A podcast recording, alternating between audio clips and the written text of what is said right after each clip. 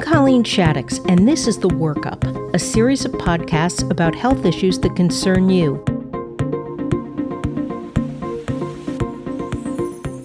We know a lot of our listeners are faced with extra stressors in the face of the COVID 19 pandemic. So, we wanted to give you some tips to take care of your mental health during this tough time. We're joined by Dr. Megan V. Smith, associate professor in the departments of psychiatry and the Yale Child Studies Center at the Yale School of Medicine. Welcome, Megan. Thank you, Colleen. Wonderful to be with you. So, we'd really like to focus on loneliness today. So many people are missing the contact they had with their coworkers, they're missing their friends, they can't even necessarily connect with family the way they used to. How big a stressor is that for folks?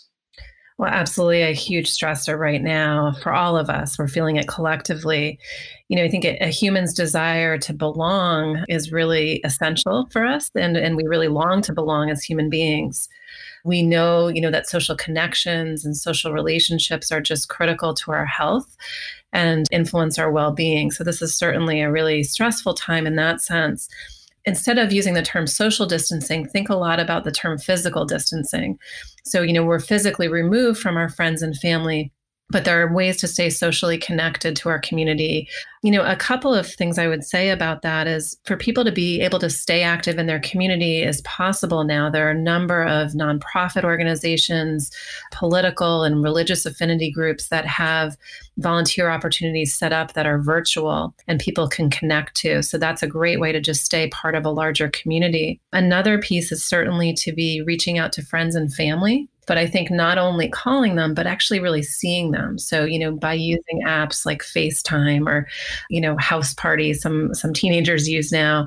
But you know, I think there's real value in seeing people's environment and and homes and their natural environment just makes you feel a bit more connected. I know that for people who don't have large networks of support or friends and family to reach out, there are also some excellent online resources people can access. So the National Alliance for Mental Illness, NAMI, has a number that people can call 1 800 950 6264 to access free supports. And there's also an interesting online group called The Seven Cups that provides free online text support. So you can actually text someone to get some of that emotional connection. Wow, so that's great. So we're not really alone. We just kind of feel that way. you could say that, right? We're we're physically distant, but hopefully socially connected.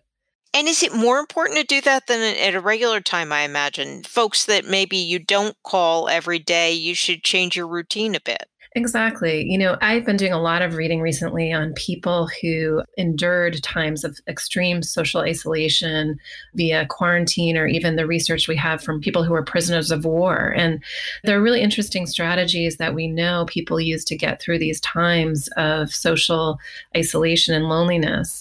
So I think making those efforts to connect when you might not usually connect, but even things like prayer, if you are religious, brings, you know, hope and optimism. If you're not, things like poetry and music can can have you feel connected, focusing on on what you can control. So if you can reach out and set up virtual book clubs or virtual tea parties or dance parties those can both help you maintain a sense of humor, which is also really important at this time, and make you feel that you're part of a bigger picture. You know, even though you can't be with your community and with your family, you're still part of a community and part of a family. Those are all really helpful tips. Thanks very much, Megan. You're welcome.